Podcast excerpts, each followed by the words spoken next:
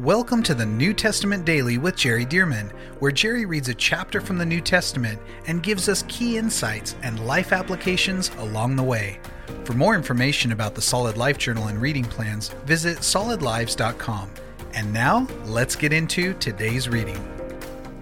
This is the conclusion. Paul ended the 15th chapter by saying, Now the God of peace be with you all. Amen. It sounds like the close of the letter. However, now he's going to go into some greetings and such. But amidst that, this is inspired text. So the Holy Spirit is speaking through this apostle, and we're going to learn some things. God's going to minister to us. So watch this. Chapter 16. I commend to you Phoebe, our sister, who is a servant of the church of Cenchrea, that you may receive her in the Lord in a manner worthy of the saints, and assist her in whatever business she has need of you. For indeed, she has been a helper of many and of myself also. Okay, now, those first two verses, we just got to break them down a little bit because there are some real important things to learn here. By the way, let me just establish something that Paul said in 2 Timothy 3 16 and 17. He said, All scripture, well, let me rephrase. Let me establish something that the Holy Spirit said through the Apostle Paul in 2 Timothy 3:16 and 17. The Holy Spirit said, All scripture. What does that mean? All scripture, this whole Bible. All scripture is given by inspiration of God and is profitable for doctrine. That means wherever we're reading, it should be included in the discerning of doctrine. Some people will just take certain passages and ignore the rest of the Bible. But the Bible says, no, you need to take the whole of the Bible and what the Bible says and determine, discern, decide the doctrines of the Bible, including all the Bible. Why? Because this is not just man's opinion where we could say, well, certain parts of the Bible, that's, that's just the opinion of man, but others, really the opinion of God. So we take that. Well, there is that interpretation, and I won't get into hermeneutical principles, but when the Bible quotes somebody, like sometimes the Bible quotes the devil, and the devil said, well, the fact that the devil said it, that's true because the Bible said the devil said. But what the devil said may or may not be true. See, and so you have to understand that when it quotes somebody, uh, then in that passage it may not be true. The book of Job. The book of Job has Job and his friends having a conversation. Well, you can't declare that every single thing that Job and every single, single thing that his friends said was true and considering God's perspective on it. But the fact that they said that was true, and I can tell you this, many of the things that they did say was true. So we, there are powerful, important, fundamental approaches to hermeneutics or the interpretation of the Bible that you would learn as you go, you know, to uh, study and learn these things. Well, let me just show you in these first two verses why it's important that we break it down a little bit more. Here's the Apostle Paul, and he says to the church at Rome, I commend to you Phoebe, our sister. This is a woman. He's commending a woman. But watch this. Who is a servant of the, of the church in Cenchrea.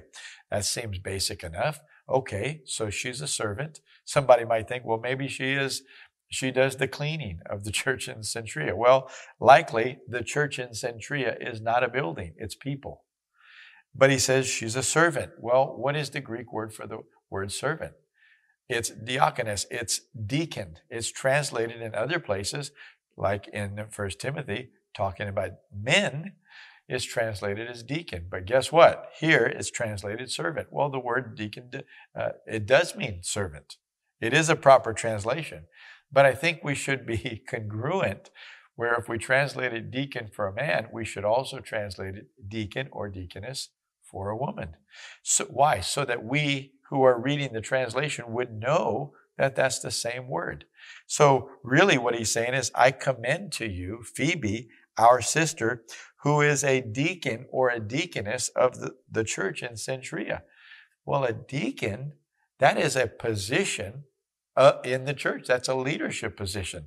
So I believe that's, that uh, it's hard for some Bible translators to translate it the same way you would talking about a man because, uh, well, this is a woman, and is that acceptable for a woman to be in that position? Hey, listen, th- let the Bible say what the Bible says. But if we who speak English and read an English Bible don't even see what those words are, we don't even have a chance to consider that it might be saying something that is saying. But nonetheless, what this passage says is Paul is saying, I'm commending to you a female deacon who is a deacon in the, the church at Cenchrea. Okay. Now, having understood that, let's see what he says about her. He goes on to say in verse 2 that you may receive her in the Lord in a manner worthy of the saints. Watch this. And assist her. He didn't say, yeah, she'll come and assist you. No, he said, I'm asking you, the church at Rome, to assist her. See, some people think that the Apostle Paul discounted women in ministry. And I'm showing you, no, he did not. There is no New Testament author in Scripture that affirms women in ministry more than the Apostle Paul. And we're seeing him, and somebody said, well, that, but that's not one of the passages. Oh, yes, it is one of the passages because the Apostle Paul said all scripture is given by inspiration of God and profitable for doctrine. This is profitable for doctrine.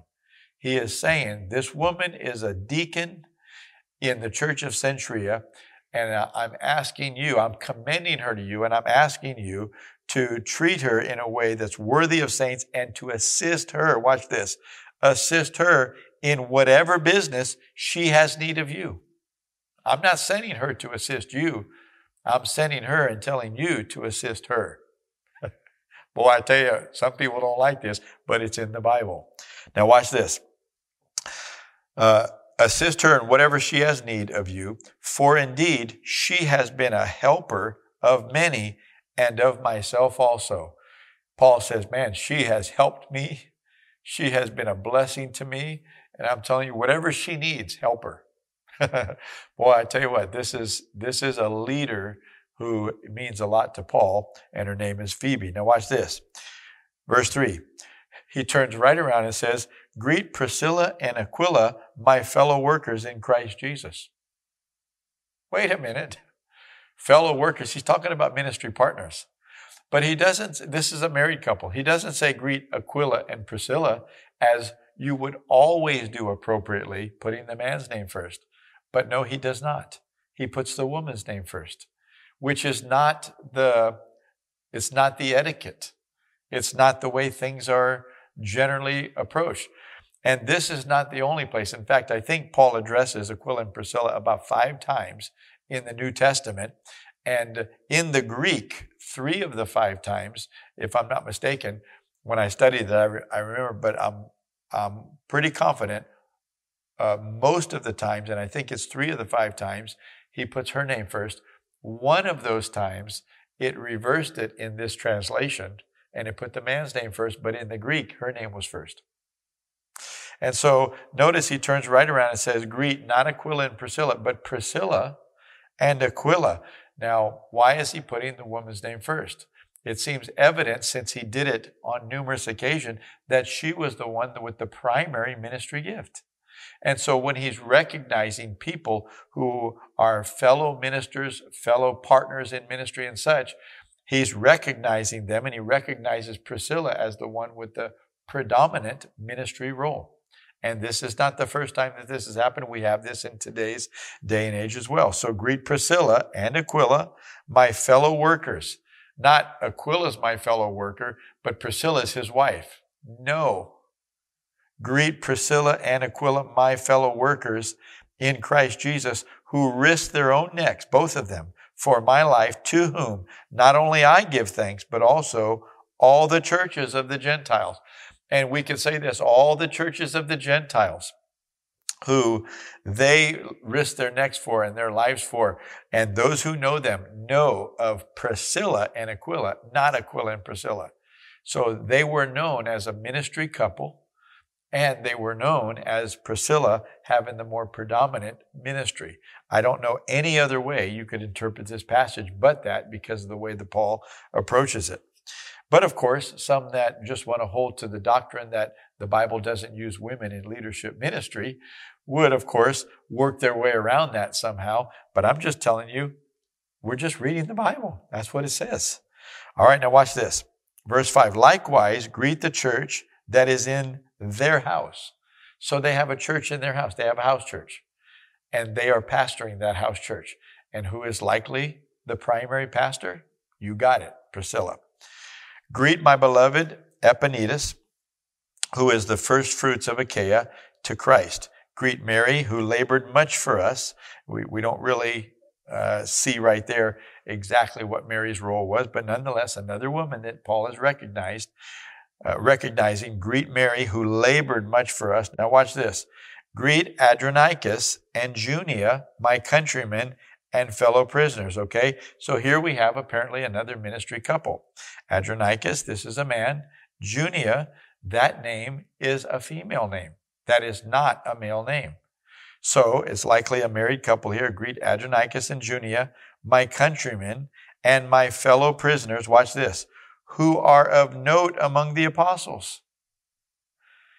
What, what do we have here? We have a married couple, both the man and the woman, who are of note among the apostles.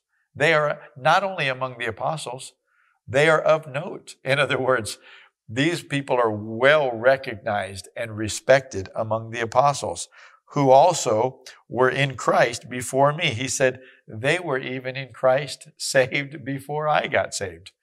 So they've been around a long time.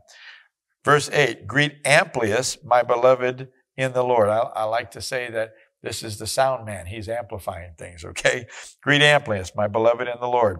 Greet Urbanus. This is the person doing the urban ministry, our fellow workers. And I'm just joking about this, but nonetheless, I have fun with some of these names, and likely they would have fun with our names. Greet Urbanus, our fellow worker in Christ, and Stachys, my beloved. Greet Apelles, uh, approved in Christ. Greet those who are of the household of Aristobulus. Greet Herodion, my countrymen. Greet those who are of the household of Narcissus, uh, who are in the Lord. I'll just leave that one alone, but you can guess where I could go with that. Greet Tryphena and Tryphosa, who have labored in the Lord. Greet the beloved Persis, who labored much in the Lord. Greet Rufus, chosen in the Lord, and his mother and mine. Isn't that interesting? His mother and mine. Now, some people speculate that that really is a greeting sent to Paul's mom.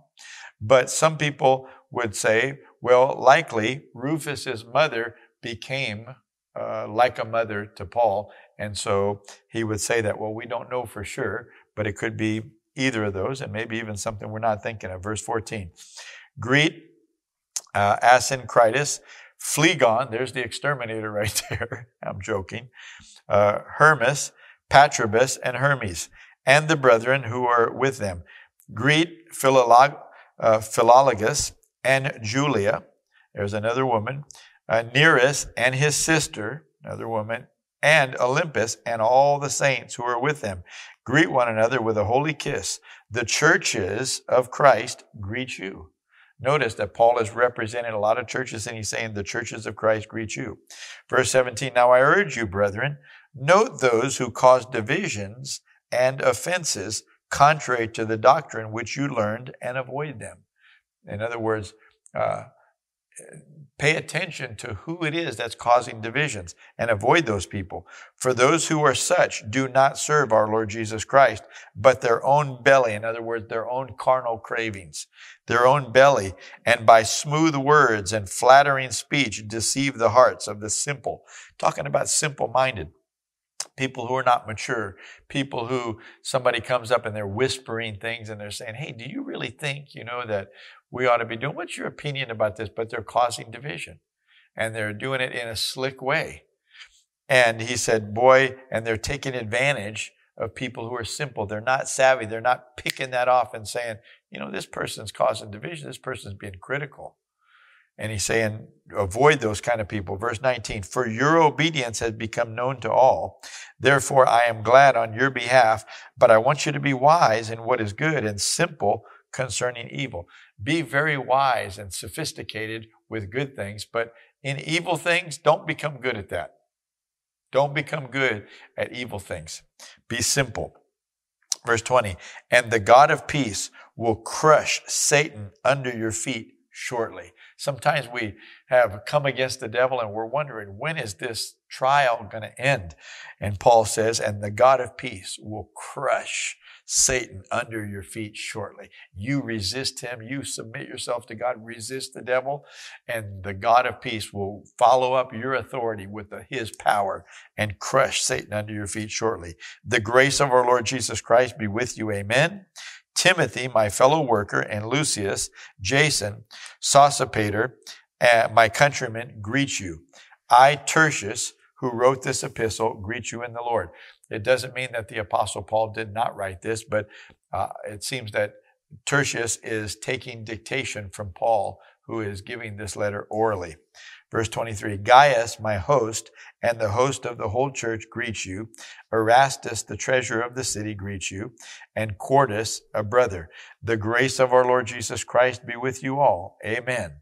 Now to him who is able to establish you according to my gospel and the preaching of Jesus Christ, according to the revelation of the mystery kept secret since the world began, but now made manifest, and by the prophetic scriptures made known to all nations according to the commandment of the everlasting God for obedience to the faith.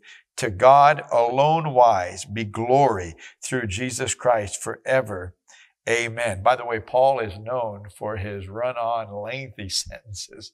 And uh, he really, he, he calls himself not an eloquent man. He said, I'm not trained in speech, but I am trained in knowledge. That's what Paul says. But when we read his writings, we're thinking, oh man, if you're not trained in speech, uh, he is so theologically profound, so precise, so deep. And uh, uh, so detailed in his doctrine and his doctrinal approach and such. He is the, the gold standard of New Testament writing. And, uh, and of course, he was a Pharisee of Pharisees. He was the top of his class, so to speak, as a Pharisee. And then God got a hold of his heart and he fell in love with Jesus. And then he begins to write, but with passion and with precision. And so, what a privilege to read from all the New Testament and uh, especially, of course, the the red letters of Jesus are the primary, right? The premium. But this Apostle Paul, I tell you, just something special. Hope you've enjoyed the book of Romans, and I look forward to going into a brand new New Testament book next. Thank you for joining us for the New Testament Daily with Jerry Dirmann. And thank you to those of you who have partnered with Solid Lives to help get this daily podcast and other resources like it to thousands of people around the world. If you would like to partner with Solid Lives, visit solidlives.com/give.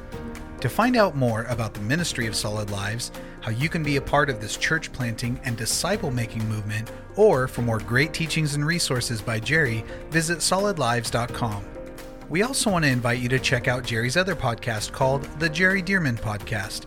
Here, Jerry shares with us at least weekly from God's Word, challenging us and equipping us to fulfill the amazing plan that God has for our lives. You can find links to this podcast as well as Jerry's YouTube channel online at solidlives.com. Thank you again so much for joining us, and we'll see you right here tomorrow as we jump into the New Testament Daily with Jerry Dirmann.